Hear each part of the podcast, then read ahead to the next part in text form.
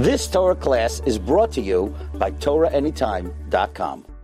Happens when a person can't go to the mikveh for any reason. Sometimes a person can't go to the mikveh, sometimes you don't have any mikveh around, sometimes a person for any other reason can't go to the mikveh. Over here, the halacha would say that one is allowed to spill on himself tish'a kabin. Which means you take bucket of tish'a kabin and you spill on yourself. How much is tish'a kabin? There's different opinions.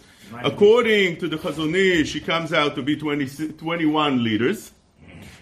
Uh, Rav Chaim Na'eh says it's 12 liters, much less than the Chazon Ish.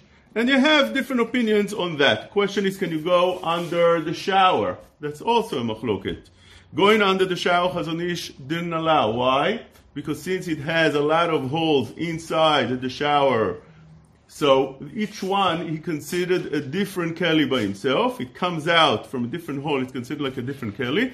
This is brought down in the dirshu. And because of that, it's not going to be a kosher tevilah. Rav Yashiv says that anyway, it's not kosher when it spills like this on you from something that's mechubar lakarka. But Rav Chaim Kanievsky allowed it, especially if you open the, you know, the, sometimes you can open it, you can unscrew it, then it should come out not from the holes that's on the on the shower thing, on the shower head, and also other poskim permitted. Chacham Ovadia permitted such a thing, Shevet HaLevi permitted such a thing. So if one really can't go to the mikveh, like the minhag is, he's allowed to go under the shower, go completely under, let it spill on him the amount that we explained before, and be okay with that. You've just experienced another Torah class brought to you by TorahAnytime.com.